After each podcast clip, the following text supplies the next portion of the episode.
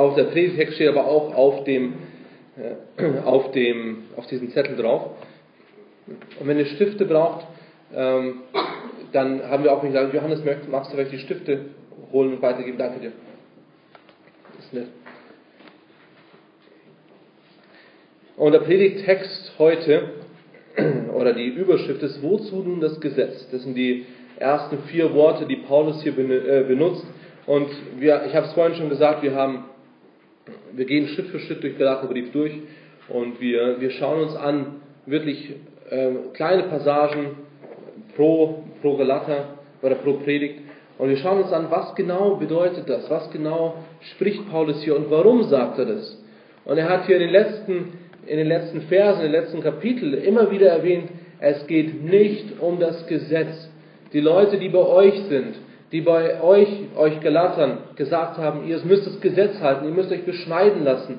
Oder heutzutage würde man sagen, ihr müsst euch taufen lassen, ihr müsst in die Gemeinde oder Kirche gehen, ihr müsst das tun. Das ist falsch. Wenn ihr das sagt, dass ihr das tun wollt, weil ihr dadurch Gerechtigkeit von Gott bekommt, dann ist das falsch. Und jetzt ist natürlich die Frage, die Paulus eventuell hören würde, aber die er hier stellt, ist, wozu nun das Gesetz? Also wenn es wirklich nicht darum geht, was wir tun, warum hat Gott dann das Gesetz gegeben? Und das ist die Frage, die wir uns heute anschauen wollen. Wir werden Verse 19 bis 29 durchgehen. Aber bevor wir das machen, möchte ich noch mit uns beten. Lieber Vater, ich danke dir dafür, dass du uns dein Wort gegeben hast. Ich danke dir für das Gesetz, das du gegeben hast. Aber vielmehr danke ich dir für die Verheißung, die schon davor war und davor stand. Und ich möchte dich bitten, dass wir das verstehen, was es bedeutet, dass wenn du eine Verheißung gibst und wenn du sagst, es ist bedingungslos, dass es auch wirklich so ist. Und ich danke dir für den Heiligen Geist, den du uns gegeben hast, der uns verändert und der uns mehr und mehr in dein Ebenbild, in Christi Ebenbild verändert.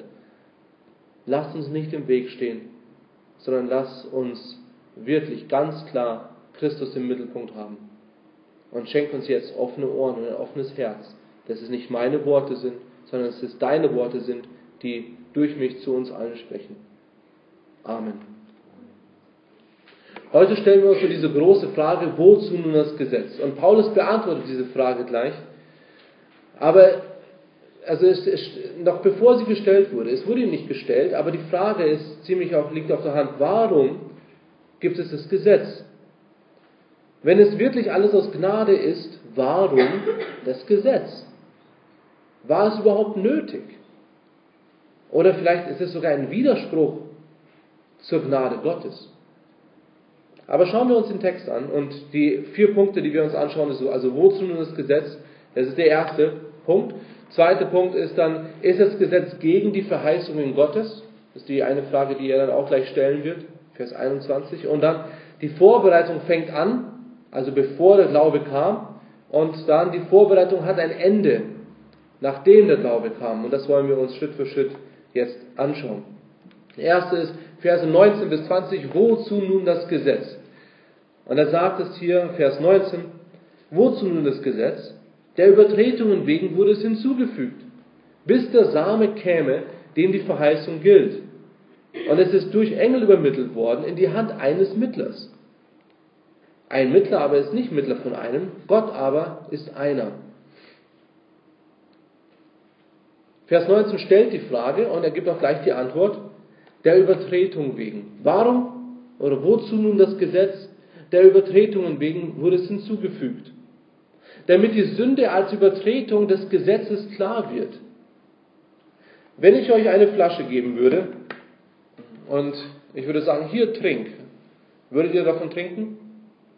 Also abgesehen davon, dass ich das getrunken habe, aber im Normalfall würdet ihr sagen, ja, warum nicht? Oder spricht ihr nichts dagegen? Aber würdet ihr das bei jeder Flasche machen? Also, bei dieser Flasche? Nicht. Warum nicht? Weil? Ist ein bisschen giftig, genau. Steht da drauf, denk mit. Bevor du trinkst, denk mit. Es ist eine Warnung drauf, aber wenn jetzt diese Flasche kein Label hätte, würdet ihr dann draus trinken? Wahrscheinlich nicht, weil man hat die Erfahrung, ja, diese Flasche sieht nicht unbedingt nach einer Trinkflasche aus. Aber dieses Label, also dieses Gefahr, das ist ätzend. Also auch wenn es auf die Haut drauf kommt, geschweige denn, dass man es nicht trinken soll. Aber es ist ein Gefahrlabel drauf. Wenn ich jetzt dieses Label hier drauf klebe, wird dann dadurch der Inhalt der Flasche giftig? Nee. Also nur weil jetzt halt ein neues Label draufklebt, heißt es nicht, dass dadurch der Inhalt sich geändert hat. Wir haben mal das Spiel gespielt, ich weiß, ich glaube, es war in der Jugend, dass man Dosen, also Mais und Bohnen und Tomaten, alles Mögliche nimmt und Mandarinen und man nimmt das Label runter vorsichtig und man klebt es auf die andere Dose drauf. Habt ihr schon mal gespielt? Oder einfach alle Labels runter und dann ist also alles, sieht alle gleich aus. So, und jetzt halt aufmachen und essen. Oder man muss schätzen, was ist da drin? Das Label hilft uns, das Etikett hilft uns, dass wir verstehen, was ist da drinnen. Ich arbeite bei Amazon und alles muss gelabelt sein, alles muss etikettiert sein mit einem scannbaren Barcode. Und immer wieder, wenn Leute oder wenn Verkäufer Sachen einschicken, ohne irgendeinem Etikett. Also, die würden eine Box einschicken, wie diese hier, und die würden sagen, ja, bitte verkauft die. So, wir müssen verstehen, es kommen täglich Tausende, Zehntausende, Millionen von Sachen zu Amazon. Und jetzt ist der Mitarbeiter im Lager und der schaut sich die Dose an und sagt, keine Ahnung, ob das Silber ist oder ob das Grau ist. Also und für diese Dose gibt es 30 verschiedene. Ich weiß es nicht. Und manche Verkäufer können das nicht verstehen. Die sagen dann zu mir, ich soll runtergehen ins Lager und nachschauen, was jetzt da los ist. Aber wir haben gewisse Richtlinien, damit kein Problem entsteht. Dieses Etikett soll helfen, damit wir wissen, was ist drinnen. Denn manchmal ist es nur eine graue Kiste. Und jetzt ist kein Etikett drauf. Keine Ahnung, was da drin ist. Vielleicht ist es eine Kette. Vielleicht ist es ein Wecker. Ich weiß es nicht. Aber das Etikett soll uns helfen, damit es drin ist. Aber wenn ich jetzt ein anderes Etikett draufklebe, das passiert hin und wieder, dass Händler Sachen einschicken und da ist ein falsches Etikett drauf. Und dann schauen die nach und das stimmt aber nicht überein. Aber nur weil das Etikett draufklebt, heißt es nicht, dass der Inhalt sich ändert. Das ist mit der Flasche so, das ist mit allen Sachen so. Aber das Etikett soll uns helfen, dass wir verstehen, was die Gefahr ist. Oder was drin ist. Genauso auch mit einer Ampel. Wenn die Ampel rot ist, ich aber nicht weiß, dass rot bedeutet Stopp und ich einfach weiterfahre, dann könnte ein Unfall passieren. Aber abgesehen davon habe ich das Gesetz gebrochen, oder? Ja, aber das ist doch unfair, weil ich wusste das ja nicht. Es gibt in Deutschland einen ganz einfachen Satz, Unwissenheit schützt vor Strafe nicht. Also nur weil ich es nicht wusste, heißt es nicht, dass ich nicht straffähig bin. Und genauso ist es auch mit Gott. Er hat uns das Gesetz gegeben, damit wir sehen, damit wir verstehen, was Sünde ist. Und das ist genau das, was er hier sagt, in Versen 19 bis 20. Wozu nun das Gesetz? Der Übertretungen wegen wurde es hinzugefügt, bis der Same käme, dem die Verheißung gilt. Und es ist durch Engel übermittelt worden in die Hand eines Mittlers. Ein Mittler aber ist nicht Mittler von einem, Gott aber ist einer. Also wir sehen, ohne Gesetz hätte ich Sünde nicht erkannt. Ohne Gesetz hätte ich die Sünde nicht erkannt. In Römer 3, Vers 20 steht, weil aus Werken des Gesetzes kein Fleisch vor ihm gerechtfertigt werden kann, denn durch das Gesetz kommt Erkenntnis der Sünde. Gott hat die Erkenntnis der Sünde durch das Gesetz gegeben. Wenn ihr euch mit Leuten unterhält und ihr geht, ja, aber ich bin ja gar nicht so schlecht. Also wir hatten mal eine Umfrage gemacht und im Sommer möchte ich die Umfrage wieder machen, hier in Eichstätt. Und es ist interessant, was die Leute sagen. Aber die meisten würden sagen, sie kommen nicht in die Hölle, weil sie noch keinen umgebracht haben. Okay, also ich hoffe es, wenn ich vor einer Person stehe und dass die Person noch nicht jemanden umgebracht hat. Aber wenn wir denken, dass das der einzige Grund ist, warum Leute in die Hölle kommen, dann haben wir es nicht verstanden. Aber jetzt ist die Sache, ja, aber was muss ich denn tun, um in die Hölle zu kommen? Ja, mach weiter, so was du jetzt machst. Ja, aber was genau? Und dann kann man das Gesetz anschauen. Ganz einfach. Es ist nicht, oh, halte das Gesetz, damit du in den Himmel kommst, sondern du kommst nicht in den Himmel. Und hier, ich zeige dir warum. Hast du Gott als deinen einzigen Gott? Oder hast du vielleicht neben ihm noch Götter? Wir reden jetzt nicht von Götzen, weil natürlich in unserer Kultur würden wir nicht Götzen bei uns zu Hause aufstellen. Aber vielleicht ist es das Auto, vielleicht ist es das Hobby, vielleicht ist es unser Beruf, vielleicht ist es unsere Frau, unsere Kinder. Also wir haben immer wieder irgendwas, was Priorität einnimmt. Und das bedeutet, du hast Gott zur Seite geschoben. Aber du wüsstest das ja nicht, dass du das tust, wenn du das Gesetz nicht hast. Somit ist das Gesetz hilfreich, damit wir verstehen, was ist Sünde. Damit wir verstehen, wie heilig ist Gott. Denn wenn wir nicht verstehen, wie heilig Gott ist, dann ist uns nicht bewusst, wie schlimm unsere Sünde ist. Und zweitens, ohne Gesetz hätte ich nicht viel über Sünde gewusst. Also nicht nur hätte ich Sünde nicht erkannt, sondern ich hätte gar nicht so viel über Sünde gewusst. In Römer 7, Vers 7 steht, was wollen wir nun sagen? Ist das Gesetz Sünde? Das sei ferne. Aber ich hätte die Sünde nicht erkannt, außer durch das Gesetz. Denn von der Begierde hätte ich nichts gewusst, wenn das Gesetz nicht gesagt hätte, du sollst nicht begehren. Also auch als ich es getan habe, wusste ich es vielleicht gar nicht, dass ich gesündigt habe. Und somit hat Gott das Gesetz gegeben, damit die Leute verstehen, hey, du bist Sünder. Du hast keine Ausrede, du bist Sünder. Es gab die Sünde schon vorher. Genauso wie bevor das Etikett draufkam, war das schon giftig. Es wurde nicht giftig, als das Etikett draufkam, oder? Genauso kam die Sünde nicht erst durch das Gesetz. Die Sünde war schon vorher da. Aber das Gesetz hilft uns, dass wir verstehen können, dass wir lesen können, ah, das darf nicht auf meine Hand. Ah, das darf auf meine Hand, aber ich darf es nicht trinken. Okay, das darf ich trinken, aber wahrscheinlich wird mir danach schlecht. Es gibt ja verschiedenen Grad von, was passiert, wenn ich etwas trinke? Manche Sachen sind gut und die darf ich trinken. Manche Sachen sind okay, aber vielleicht wird man dann auch schlecht. Und das Gesetz macht das Allergleiche. Etwas ist gut oder etwas ist schlecht. Das Gesetz zeigt uns das. Also die Frage, wozu nun das Gesetz? Damit du erkennst, dass es Sünde ist. Und damit du erkennst, was alles Sünde ist. Damit wir mehr verstehen können. Aber dann stellt Paulus die Frage in Vers 21, ist nun das Gesetz gegen die Verheißungen Gottes? Also die ganzen Kapitel davor, in diesen 3 Kapiteln von Galater, und dann haben wir es auch in der Apostelgeschichte gesehen, da kamen diese Irrlehrer und die haben gesagt, natürlich ist es alles nur durch Jesus, dass du errettet wirst. Aber du sollst dich auch beschneiden lassen. Du sollst auch Jude werden. Oder heutzutage, wie gesagt, du sollst dich taufen lassen, du sollst Mitglied bei uns werden. Weil wenn du das nicht wirst, dann wirst du nicht wirklich errettet sein. Natürlich nur durch Jesus, aber auch durch das, was wir sagen. Und das ist falsch. Und das hat Paulus immer wieder gesagt. Jedes Mal, wenn es Jesus plus etwas ist, dann ist es nichts. Es muss sein Jesus plus nichts. Und das ist alles. Und deswegen die Frage, ist das Gesetz, das uns ja ganz klar sagt, du sollst das tun, du sollst das nicht tun, du sollst das tun, du sollst das nicht tun. Ist das jetzt gegen die Verheißungen Gottes? Und Paulus antwortet wieder, das sei ferne. Also wenn ihr das seht, das sei ferne. Ich habe das schon mal vor ein paar Wochen gesagt. Das bedeutet die strengste Verneinung, die es gibt. Also überhaupt nicht. Nein, gar nichts. Also es gibt keine Frage, es ist nichts. Nein, nein.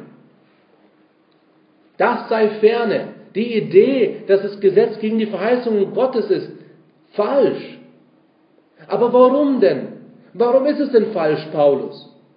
Es hat doch den Anschein, und Paulus geht darauf ein, ist das Gesetz gegen die Verheißungen Gottes? Nein. Und er gibt uns 2 Gründe.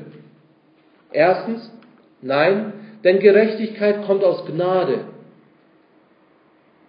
Steht hier, in Vers 21, denn wenn ein Gesetz gegeben wäre, das lebendig machen könnte, so käme die Gerechtigkeit wirklich aus dem Gesetz. Also wenn es wirklich ein Gesetz geben würde, wo man sagt, ja, wenn du das Gesetz hältst, dann wirst du in den Himmel kommen, dann wirst du gerecht vor Gott sein. Wenn das wirklich so wäre, dann käme Gerechtigkeit aus dem Gesetz. Aber, großes Aber, wir wissen, wenn jemand Aber sagt, dann, okay, pass auf. Aber die Schrift hat alles unter die Sünde zusammengeschlossen, damit die Verheißung aufgrund des Glaubens an Jesus Christus denen gegeben würde, die glauben.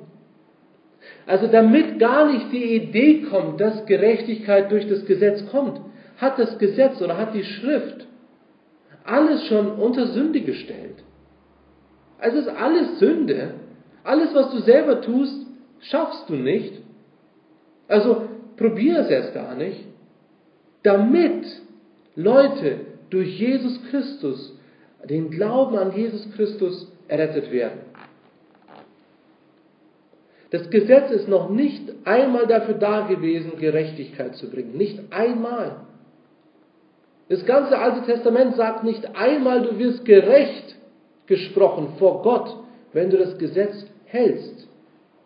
Es heißt, wenn du wirklich das Gesetz halten willst, dann musst du aber alles halten. Aber nicht, weil du es dann schaffst, sondern nur, damit dir bewusst ist, ja, ich habe noch keinen getötet. Okay, gut. Dann geh mal diese Straße entlang. Also du hast noch keinen getötet. Also woher nimmst du das? Ja, weil in den 10 Geboten heißt es, du sollst nicht töten. Okay, gut. Dann gehen wir nur anhand von den 10 Geboten doch mal und schauen uns an, hast du die 10 Gebote schon mal gehalten? Und wir reden nicht heute, wir reden dein ganzes Leben. Ich weiß, die Sophia hat das noch nicht getan. Sie ist 4 Jahre alt, ist meine kleine Tochter. Olivia hat es noch nicht getan. Sie wird jetzt bald 3.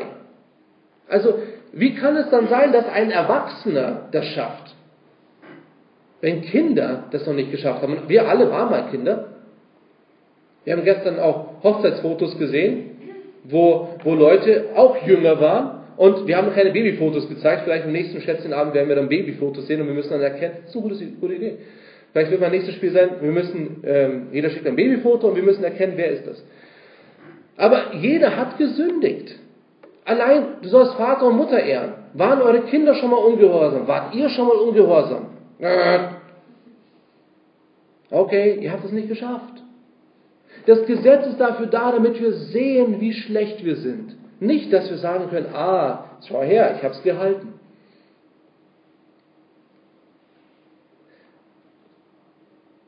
Andrew Jukes sagt Folgendes: Satan möchte, dass wir durch das Gesetz heilig dastehen. Aber Gott möchte beweisen, durch das Gesetz, dass wir Sünder sind. Satan redet uns ein, halte das Gesetz, dann bist du gut. Halte das Gesetz und dann wirst du gerecht dastehen. Wir denken immer, dass Satan uns, der möchte uns immer nur hinschmeißen. So dieses Negative. Und das macht er auch. Aber wir dürfen nicht vergessen, Satan ist ziemlich geritzt. Und Satan weiß genau, was Menschen denken. Er ist schon ziemlich lange hier. So, jetzt kommt Satan und er weiß, okay, die Person, die versteht schon, wenn ich jetzt sage, du sollst sagen, ich hasse Jesus, dann wird er das nicht machen. Gut, wie kann ich das jetzt machen? Oh, das Gesetz. Dann probieren wir es doch damit. Hey, probier es zu halten. Weil wenn du das hältst, dann stehst du gerecht vor Gott da. Und wir denken uns, das macht Sinn, weil das Gesetz steht in der Bibel drin, also schon mal gut. Und dann denken wir uns, also Gott möchte ja, dass wir gut sind und dass wir gerecht sind. Und er möchte ja, dass wir Vater und Mutter ehren. Wahrscheinlich ist es wirklich so. Und dann fangen wir an, so zu denken. Satan ist wirklich geritzt und was er macht, ist, er erzählt uns Lügen, Halbwahrheiten und somit verwirrt er uns. Die Idee, dass Gerechtigkeit durch das Gesetz kommt, ist eine Lüge von Satan. Gerechtigkeit kommt nicht durch das Gesetz. Nichts, was wir tun können, bringt uns Gerechtigkeit. Und der zweite Grund, den Paulus hier bringt, ist, also die Frage, ist das Gesetz gegen die Verheißung Gottes? Nein, Einmal denn Gerechtigkeit aus Gnade. Und das zweite ist, die Schrift schließt alles unter Sünde zusammen. Es war schon immer so, dass Menschen Sünder waren. Seit Adam und Eva gesündigt haben, waren alle Menschen Sünder. Im Psalm 14, Vers 3 heißt es, sie sind alle abgewichen, allesamt verdorben. Es gibt keinen, der Gutes tut, auch nicht einen einzigen. Psalm 14, Vers 3, parallel zu Römer 3, Vers 23. Denn alle haben gesündigt und erlangen nicht die Herrlichkeit Gottes. Ist ziemlich negativ, oder?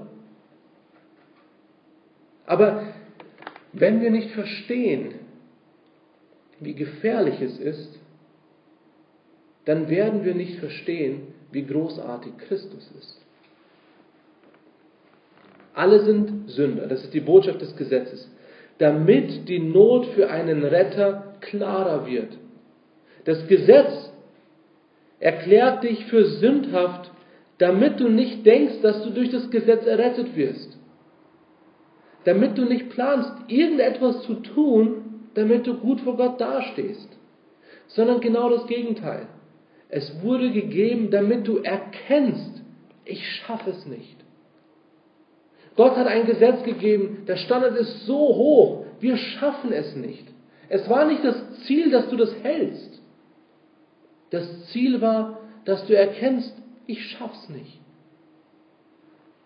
Damit wir Hilfe suchen, damit Gott uns helfen kann. Das Gesetz deutet auf Christus hin. Der Glaube an Jesus allein macht uns frei. Tim Keller drückt es folgend aus: Das Gesetz hat die Kraft, uns zu zeigen, dass wir nicht gerecht sind. Aber es kann uns nicht die Kraft geben, gerecht zu sein. Ich lese es nochmal vor. Das Gesetz hat die Kraft, uns zu zeigen, dass wir nicht gerecht sind. Aber es kann uns nicht die Kraft geben, gerecht zu sein. Das Label sagt uns, es ist giftig.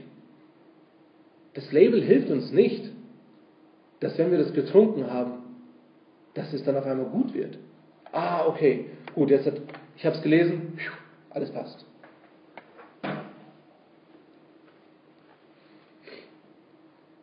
Und jetzt ist die Sache immer noch die Frage, wozu nun das Gesetz? Wir haben gesehen einmal, es ist dafür da, dass wir Sünde erkennen. Es steht nicht im Gegensatz zu den Verheißungen Gottes. Aber es hat uns vorbereitet. Die Vorbereitung fängt an durch das Gesetz. Verse 23 bis 24. Und zwar bevor der Glaube kommt. Oder bevor der Glaube kam. Bevor aber der Glaube kam, wurden wir unter dem Gesetz verwahrt und verschlossen auf den Glauben hin, der geoffenbart werden sollte. So ist also das Gesetz unser Lehrmeister geworden, auf Christus hin, damit wir aus Glauben gerechtfertigt würden.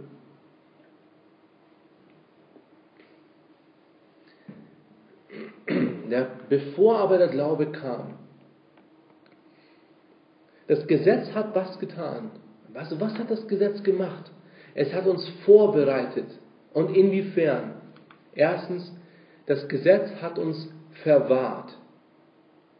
Bevor der Glaube kam, wurden wir verwahrt und verschlossen. Man kann sich das vielleicht vorstellen. Ich habe versucht, Bilder zu finden, aber leider habe ich nicht genau das Bild gefunden, das ich wollte. Also ihr kennt bestimmt Stacheldrahtzaun. Also ihr kennt normalen Zaun, dann kennt ihr Stacheldrahtzaun. Gibt es ja verschiedene Varianten. Gibt welche mit so einem Kreisel, Stacheldrahtzaun. Dann gibt es welche, die deuten nur in diese Richtung. Manche deuten nur in diese Richtung. Manche deuten in beide Richtungen. Interessanterweise wurde mir mal erklärt, anhand von dem, wie die deuten, kann man sehen, was ist der Grund von denen. Also wenn das Gefängnis hier ist, und der Zaun hier, dann wird das hier hindeuten, damit keiner ausbrechen kann. So, jetzt gibt es aber zum Beispiel eine Botschaft, also ein Konsulat, da ist es ein bisschen anders. Da ist es auch so, hier ist das Konsulat, hier ist der Zaun und das deutet hier hin. damit keiner reinkommt. So, und dann gibt es welche, wo das beides hindeutet. Das heißt, weder raus noch rein, es ist alles verschlossen. Genauso das ist die Idee von dem, was Paulus hier sagt. Das Gesetz, wir wurden unter dem Gesetz verschlossen. Das Gesetz war wie so ein Stacheldrahtzaun, der uns gehalten hat. Aber warum wurde der gegeben? Dass keiner rein oder raus kann. Dass wir nicht sagen können, oh, durch das Gesetz sind wir rein oder rausgekommen. Sondern allein durch die Tür bei dem Kerker oder bei dem Gefängnis oder bei dem Zaun. Und der einzige Schlüssel dazu ist Jesus Christus. Der Glaube an Jesus Christus. Damit keiner sagen kann, ja, ich bin aber schon weit gekommen. Wenn man sich das anschaut, es gibt die verschiedensten Möglichkeiten, wie man ein Gefängnis sichern kann. Vielleicht 2 Zäune, vielleicht ein Graben noch dazu. Bei Burgen war es früher ein Graben, dass man erstmal nicht rüber konnte. Und da hat man vielleicht noch eine Mauer vorher gehabt. Man kommt vielleicht ein bisschen weit. Aber damit wir das verstehen, damit was Paulus hier gesagt hat, wir wurden verwahrt, verschlossen. Damit wir nicht durch das Gesetz denken, dass wir rauskommen können. Sondern wir wurden verschlossen auf den Glauben hin, der geoffenbart werden sollte. Das war Sinn und Zweck davon. Damit wir erkennen, oh, ich komme nicht über den Zaun. Ich schaffe es nicht allein. Also ich brauche die Tür. Und diese Tür oder dieser Schlüssel eben zu dieser Tür ist der Glaube. Aber zweitens hat das Gesetz etwas getan. Das Gesetz hat uns behütet. Vers 24. So ist also das Gesetz unser Lehrmeister geworden, auf Christus hin. Damit wir aus Glauben gerechtfertigt werden. Das Gesetz wurde unser Lehrmeister oder Zuchtmeister, das kommt auch von welcher Übersetzung ihr habt. Aber dass wir verstehen, was das ist, das griechische Wort ist Paidagogos, also Pädagoge in der Hinsicht, dass man vielleicht das ein bisschen nachvollziehen kann. Es ist nicht immer die gleiche Erklärung. Heutzutage würde ich sagen, sind Pädagogen mehr Eltern als die Eltern selber. Man steckt die Kinder in die Kita rein und dann in den Kindergarten und dann in die Schule. Und irgendwann, wenn sie dann zum Abschluss sind, dann kommen die Eltern auch dazu.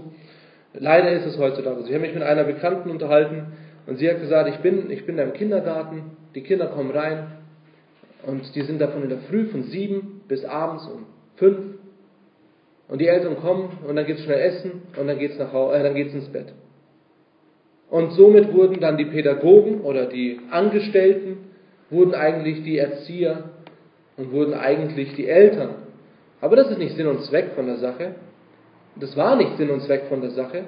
Und das sollte nicht Sinn und Zweck von einem Pädagogen sein. Aber was hier damit gemeint ist, dieser Lehrmeister, dieser Zuchtmeister in der damaligen Zeit, ich lese kurz einen Kommentar von MacArthur vor.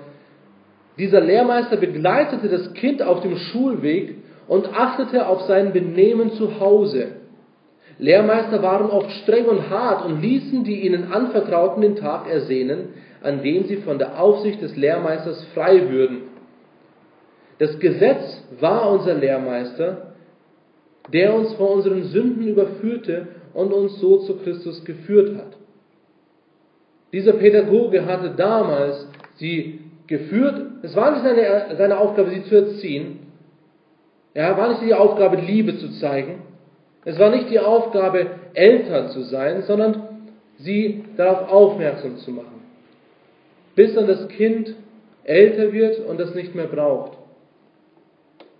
Diese Verse zeigen uns, dass das Gesetz gegeben wurde, um uns zu zeigen, wir sind Sünder und wir brauchen Jesus.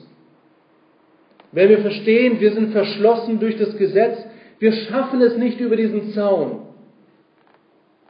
Und wenn wir es probieren, dann tun wir uns selber weh. Wir schaffen es nur durch Glauben, durch die Tür. Und der Lehrmeister, der hat uns gezeigt, das ist richtig, das ist falsch, das ist richtig, das ist falsch. Aber bis wohin? Nachdem der Glaube, Vers 24, so ist also das Gesetz unser Lehrmeister geworden, auf Christus hin. Damit wir aus Glauben gerechtfertigt werden. Der Lehrmeister hat nicht gesagt, wenn du das alles machst, dann wirst du gerechtfertigt. Das Gesetz hat uns nicht gesagt, wenn du das alles hältst, wirst du gerechtfertigt, sondern Der hat uns gezeigt, du schaffst es nicht, du brauchst Jesus. Auf Jesus Christus. Wenn wir an Jesus Christus glauben und durch Glauben die Vergebung der Sünden erfahren haben, dann haben wir eine neue Identität. Das Beispiel von dem Lehrmeister kommt nun wieder in die Praxis, denn sobald das Kind nicht mehr Kind ist, sondern selbstständig, dann wird es zum Sohn. Eine neue Identität. Deswegen braucht man keinen Zuchtmeister mehr. Aber glaubt ihr, die Kinder haben alles vergessen, was der Zuchtmeister gesagt hat, wie man sich benehmen soll, wie man sitzen soll? Die Idee war natürlich nicht, dass man das vergisst, sondern dass man das im Kopf hält. Das Gesetz hat uns ja nicht nur gelehrt, dass wir Sünder sind, sondern vielmehr zeigt uns das Gesetz, warum es so schlimm ist, dass wir Sünder sind. Und zwar, weil Gott so heilig ist. Und das sollen wir nie vergessen. Gott ist immer noch Gott. So, und dann kommt der Glaube. Ab Vers 25. Nachdem aber der Glaube gekommen ist, die Vorbereitung hat ein Ende. Vers 25 bis 29. Nachdem aber der Glaube gekommen ist, sind wir nicht mehr unter dem Lehrmeister, denn ihr alle seid durch den Glauben Söhne Gottes in Christus Jesus. Denn ihr alle, die ihr in Christus hineingetauft seid, ihr habt Christus angezogen. Da ist weder Jude noch Grieche, da ist weder Knecht noch Freier, da ist weder Mann noch Frau. Denn ihr seid alle einer in Christus Jesus. Wenn ihr aber Christus angehört, so seid ihr Abrahams Same und nach der Verheißung Erben. Wir sind nicht mehr unter dem Gesetz. Wir sind nicht mehr unter dem Zuchtmeister. Und warum nicht? Was sagt uns Paulus hier? Also nachdem der Glaube gekommen ist. Erstens, denn ihr seid Söhne Gottes. Wir sind nicht mehr unter dem Gesetz, denn wir sind Söhne Gottes. Die Position von einem Sohn muss verstanden werden. Natürlich denken wir immer menschlich. Wenn jemand einen guten Vater hatte, könnte er sich Gott als einen liebenden Vater vorstellen. Wenn jemand einen aggressiven Vater hatte, ist die Gefahr da, dass man vor Gott Angst hat. Wenn jemand einen Vater hatte, der hin und her gerissen war, würde man vielleicht keinen Respekt vor Gott haben. Ja, was soll ich sagen? Mein Vater ist gestorben, als ich 6 war. Was soll ich jetzt für ein Bild von Gott haben? Also er war nicht lange gläubig. Er hat zu seinen High-Zeiten hat er sehr viel getrunken. Er war nicht unbedingt der beste Ehemann, bis er dann gläubig geworden war. Was ist das für ein Vater? Also bei mir persönlich, wie kann ich mir jetzt Gott vorstellen? Jetzt ist er tot, seit über 20 Jahren.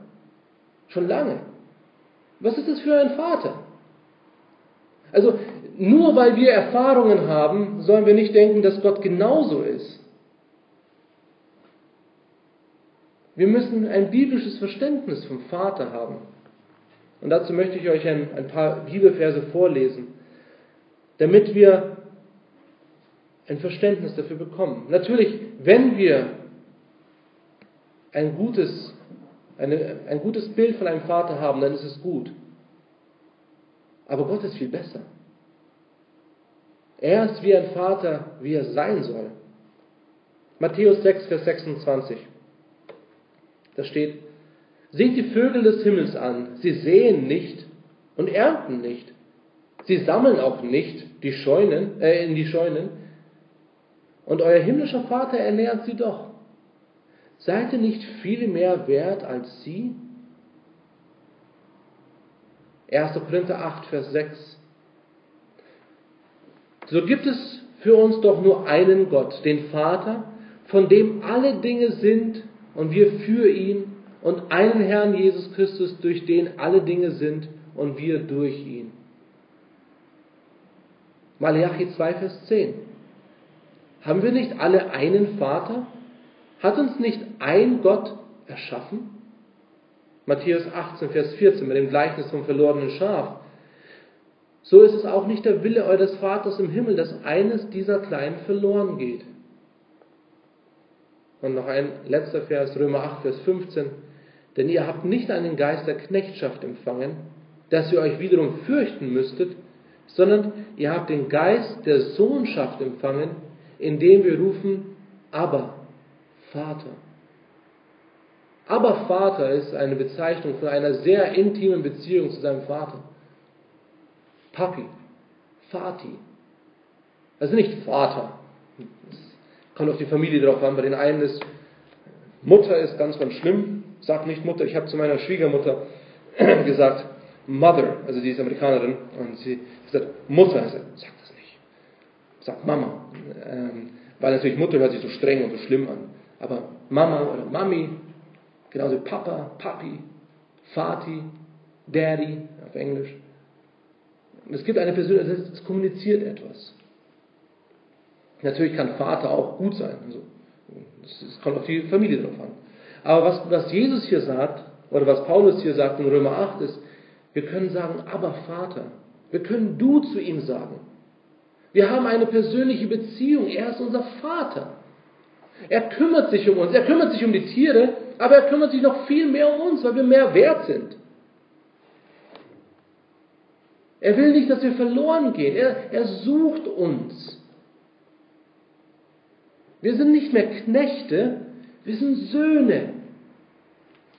Jesus ist gegangen, um Wohnungen für uns vorzubereiten, weil es gibt viele Wohnungen im Himmel. Der Vater hat einiges für uns dort. Er hat uns erschaffen. Gott hat uns erschaffen. Und jetzt sagt er, wir sind seine Kinder. Wir sind Söhne Gottes. Wir sind nicht mehr unter dem Gesetz. Wir sind Söhne Gottes, wenn wir Jesus Christus als unseren Herrn und Heiland angenommen haben. Und weiter geht er. Denn ihr habt Christus angezogen. Die Begründung, warum wir Söhne Gottes sind, basiert darauf, dass wir in Christus hineingetauft wurden. Aber was bedeutet das? Heißt das, wir müssen jetzt doch getauft sein? Das kann Paulus nicht meinen, denn im ganzen Neuen Testament sagt er, es ist nicht durch die Taufe, nicht durch die Wassertaufe. Das würde heißen, dass Juliana und Marcella und Manuel, die heute Nachmittag erst getauft werden, dass die also dadurch dann erst gläubig werden oder dadurch erst Gerechtigkeit bekommen. Nein, wir müssen uns genau anschauen, was hier steht. Es steht hier, wir sind in Christus hineingetauft. Was bedeutet getauft? Taufe. Warum heißen wir Baptisten? Baptisten heißt Täufer, lateinisches Wort. Und das Wort Baptiso bedeutet untertauchen. Deswegen taufen wir unter, durch Untertauchen. Weil wir das sehen, dass das in der Bibel immer wieder gesagt wird, und sie gingen ins Wasser und wurden untergetaucht, wurden getauft. Aber was symbolisiert das? Es symbolisiert, dass wir mit Christus gestorben, begraben, untergetaucht, begraben und wieder auferstanden sind. Ich übe schon mal für später, dann wenn dann bei der Taufe. Das Wichtige ist wieder aufstehen. Das ist ganz wichtig. Sterben kann jeder. Aber Jesus hat uns die Auferstehung versprochen. Taufe ist vergleichbar mit einem Ehering.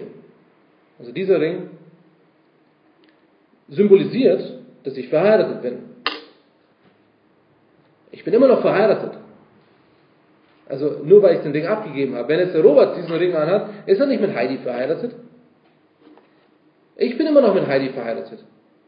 Aber das symbolisiert das. Und als ich den Ring angesteckt habe, war das nicht, oh, jetzt bin ich verheiratet. Es war ein Symbol dafür. Also für die, die heute Abend nachher zur Taufe kommen, ihr werdet es vielleicht nochmal hören. Ist in Ordnung. Aber diese Idee von hineingetaucht, was hier steht. Denn ihr alle, die ihr in Christus hineingetaucht seid, wir sind jetzt eins mit Christus. Wenn wir Jesus Christus als unseren Herrn und Heiland angenommen haben, bedeutet das, wir sind eins mit ihm. Wir sind in ihm. Wie wir es schon gelesen haben, oder was wir vorhin gesagt haben. Nun, ich bin mit Christus gekreuzigt, aber nicht mehr ich lebe, sondern Christus lebt in mir. Wir sind eine Einheit mit Christus geworden. Und das ist das, was es hier sagt. Taufen bedeutet untertauchen oder eintauchen. Und das ist, was wir mit Christus getan haben. Und somit haben wir auch Christus angezogen. Dieses Christus anziehen ist eine Münze mit zwei Seiten. Einmal, durch unsere Errettung haben wir Christus angezogen. Und wenn Gott uns anschaut, sieht er Christus. Wir sind gerecht. Wir haben ihn in uns. Aber wir leben das nicht immer aus. Und das ist die andere Seite der Münze. Denn Gott sieht unser Herz. Und er sieht, okay, Jesus Christus ist in diesem Herz. Aber die Menschen sehen nicht unser Herz. Die Menschen sehen, was wir tun. Was wir erzählen. Oft kommt sogar raus, was wir denken. Auch wenn wir es nicht sagen. Und dieses, ihr habt Christus angezogen, ist, Gott sieht euch so, wie Christus euch sieht, errettet, wenn ihr Jesus Christus habt. Aber wir sollen das nach außen hin zeigen. In Römer 13, Vers 13 heißt es, lasst uns anständig wandeln, wie am Tag, nicht in Schlemmereien und Trinkgelagen, nicht in Unzucht und Ausschweifung, nicht in Streit und Neid, sondern zieht den Herrn Jesus Christus an und pflegt das Fleisch, nicht bis zur Erregung von Begierden. Nicht, weil wir dadurch gerecht werden vor Gott, sondern weil wir gerecht sind. Zieht Christus an. Lebt das aus, was ihr seid. Zeig anderen, dass du Christ bist. Lass es durch dein Reden, durch dein Denken, durch dein Handeln zum Ausdruck bringen. Dann haben wir noch zwei Verse. Galater 3, Vers 28 bis 29. Das ist die andere Sache. Denn ihr seid alle einer in Christus. Da ist weder Jude noch Grieche, da ist weder Knecht noch Freier, da ist weder Mann noch Frau. Denn ihr seid alle einer in Christus Jesus. Es gibt keinen Unterschied mehr von Rasse, von Rang oder Geschlecht. Aber gar kein Unterschied? Gar kein Unterschied? Interessanterweise spricht Paulus immer wieder von Unterschieden. Er sagt sogar zu den Sklaven, dass wenn jemand Sklave ist, dann soll er seine Aufgabe gut tun. Er sagt zu Männern, dass sie ihre Frauen lieben sollen. Es gibt Unterschiede. Und ich bin mir sicher, dass wenn jemand schwarz war, also von der Hautfarbe her, dass er nicht weiß geworden ist oder andersrum. Also Unterschiede gibt es immer noch. Aber was genau ist hier gemeint? Und oft wird dieser Vers missverstanden. Das alles ist eins. Geschlechterfrage kein Problem mehr. Und das besonders in der heutigen Zeit. Alles eins, alles das Gleiche. Aber das ist nicht, was Paulus hier spricht. Paulus spricht hier von Errettung. Gerechtigkeit. Wie kann ich gerecht werden? Und die Idee, dass ich erst Jude sein muss oder Grieche, oder dass ich als Mann bin ich eher errettet als eine Frau oder als ein Sklave, vielleicht nicht ganz so einfach wie einer, der herrscht über andere. Die Idee ist weg. Es sind alle einer in Christus. Du musst gar nichts sein oder tun, um errettet zu sein. Egal ob Mann oder Frau, egal ob schwarz, gelb, weiß, rot. Ist egal. Egal aus welcher Herkunft.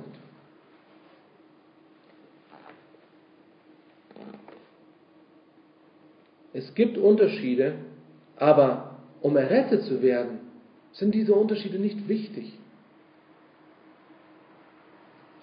Denn ihr seid alle eins. Ihr seid alle einer in Christus Jesus. Wir sehen diese Einheit in Jesus. Nicht diese Idee, haha, ich arbeite bei Audi und du arbeitest nur bei der Jet-Tankstelle. Ich kenne keinen, der bei der Jet-Tankstelle arbeitet. Aber ich bin besser als du und ich arbeite nicht bei Audi. Von dem her bin ich sowieso gar nicht dabei. Aber diese Idee, ich verdiene mehr, deswegen bin ich besser, oder hey, ich habe viel mehr erlebt, deswegen bin ich besser, das fällt weg. Wir haben eine Einheit in Christus. Wir sind alle schlecht, wir sind alle Sünder. Und durch Christus sind wir errettet. Wir sind alle gleich viel wert. Und Gott wird uns benutzen nach den Fähigkeiten, die er uns gibt. Und der letzte Vers, Vers 29. Denn ihr seid Abrahams Same. Wie wir schon vorher gesehen haben, nicht jeder, der leiblich von Abraham abstammt, gehört zum Israel Gottes. In Römer 9, Vers 6 können wir das lesen. Wenn wir jedoch Abrahams Vorbild des Glaubens folgen, sind wir somit seine geistlichen Kinder. 1. Mose 15, Vers 6. Und Abraham glaubte dem Herrn und das rechnete er ihm als Gerechtigkeit an. Römer 4 ist die Parallelstelle, wir haben das letzte Woche angeschaut, wo das genauso drin steht. Es war nicht durch etwas, was er getan hat, sondern durch seinen Glauben. Genauso auch wir, nicht durch irgendwas, was wir tun, sondern durch Glauben können ewiges Leben bekommen. Der versprochene Segen wird dann auch zu uns kommen. Wenn ihr aber Christus angehört, so seid ihr in Abrahams Samen und nach der Verheißung Erben. Wir sind geistliche Kinder von Abraham, wenn wir glauben. Und weil wir glauben, bekommen wir das Erbe. Und das ist die Rechtfertigung aus Glauben. Wir müssen verstehen, was es bedeutet, was Jesus für uns getan hat. Das Gesetz wurde gegeben, damit wir sehen, wir schaffen es nicht allein. Wir schaffen es nicht. Und weil wir es nicht alleine schaffen, brauchen wir Jesus. Und wenn wir Jesus Christus haben, dann sind wir nicht mehr unter dem Gesetz. Dann sind wir nicht mehr verurteilt durch das Gesetz. Das Gesetz war dafür da, dass wir verstehen, wie heilig Gott ist und dass wir es nicht schaffen. Und heutzutage, wenn wir Jesus Christus annehmen, dann sind wir Söhne Gottes. Wenn ihr die Verse nochmal braucht, welch ein Vater das ist, dann kommt auf mich später zu. Das sind nur ein paar Verse. Es gibt viel mehr Verse über Gott, der Vater. Und wenn wir Söhne Gottes sind, dann sollen wir uns auch so verhalten. Ihr habt Christus angezogen. Gott sieht euch gerecht an. Aber sehen andere, dass Gott euer Vater ist? Durch eine Uniform sieht man, erst recht beim Militär, zu welchem Land die gehören. Wenn man weiß, welches Land es ist. Manche sagen, ja, Soldat, welches Land, keine Ahnung. Aber bei einem Krieg ist es sehr wichtig. In der heutigen Zeit sind die Kriege ein bisschen anders. Wahrscheinlich können wir diese Beispiele bald nicht mehr bringen. Aber man geht nicht mehr eine Armee gegen die andere Armee, wo man dann sich sogar so was sieht, sondern heutzutage fliegt man mit Drohnen drüber und schießt alle ab. Aber wenn du im Feld bist und du schaust durch dein Gewehr oder durch dein Visier und du hast jemanden, dann wäre es wichtig zu wissen, ist es einer von unseren oder nicht, oder? Aber genauso ist es. Die Identität zeigen wir durch das, was wir anhaben. Also jetzt nicht, ich rede nicht von Kleidung äußerlich, aber durch das, wie wir uns verhalten. Durch das, wie wir sind, wie wir denken, was wir sagen, von was wir reden. Daran sieht man, wem ich gehöre. Und daran sehe ich, welches Kind ich bin. Ihr seid alle einer in Christus. Und diese Einheit sollen wir auch haben. Deswegen haben wir Gemeinde. Deswegen sind wir miteinander. Deswegen haben wir Gottesdienst. Wir beten zusammen Gott an. Und wir sind Abrahams Same. Wir haben die Rechtfertigung durch Glauben. Beten wir zusammen. Lieber Vater, ich danke dir dafür, dass du uns ewiges Leben durch Glauben schenkst. Und dass wir das haben dürfen und dass wir das auch weiter ausleben dürfen. Und ich möchte dich bitten, dass du uns hilfst, dass wir das anderen zeigen, dass die Leute sehen, was es wirklich bedeutet, Christ zu sein. was es wirklich bedeutet, dir nachzufolgen. Ich danke dir dafür, dass du uns das so einfach gemacht hast und dass das Gesetz uns gezeigt hat, dass wir es nicht schaffen. Und ich möchte dich für jeden Einzelnen bitten, der hier sitzt, dass jeder weiß, bin ich gerecht vor Gott? Und warum denke ich, dass ich gerecht vor Gott bin? Und dass niemand hier rausgeht, der nicht die wahre Gewissheit hat, dass Jesus Christus gestorben ist und ewiges Leben schenkt. Amen. Wir singen noch ein Lied zusammen, nochmal 2 Strophen von Durch Glauben, weil das von dem Thema her ganz gut passt. Könntest du vielleicht durchziehen?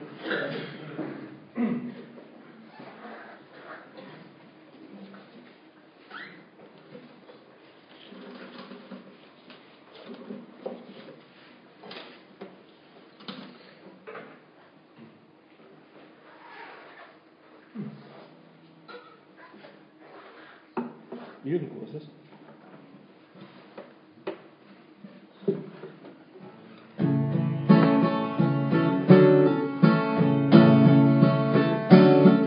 Durch Glauben gehen wir voran. Gottes Geist lässt uns seine Zeugen sein. Wir verkünden Gottes Wort, das Freiheit schenkt. Bis an die Enden dieser Welt. Wir stehen hier als Kinder der Verheißung, schauen auf zu ihm, denn er ist unser Lohn. Bis das Ziel erreicht, es gilt es zu vertrauen, im Glauben leben nicht im Schauen. Der Glaube auch im Schauen, weil die Kraft dieser Botschaft nicht vergeht. Jesus Christus siegt und ist der Herr der Welt, der uns beschützt und uns erhält. Wir stehen hier als Kinder der Verheißung, schauen auf zu ihm, denn er ist unser Lohn. Bis das Ziel erreicht ist, gilt es vertrauen, im Glauben leben, nicht im Schauen. Und das hoffe ich, dass es euer Gebet ist. Und ich lade euch herzlich ein, wenn ihr Fragen habt, kommt auf mich zu, gerne dafür bereit. Und natürlich auch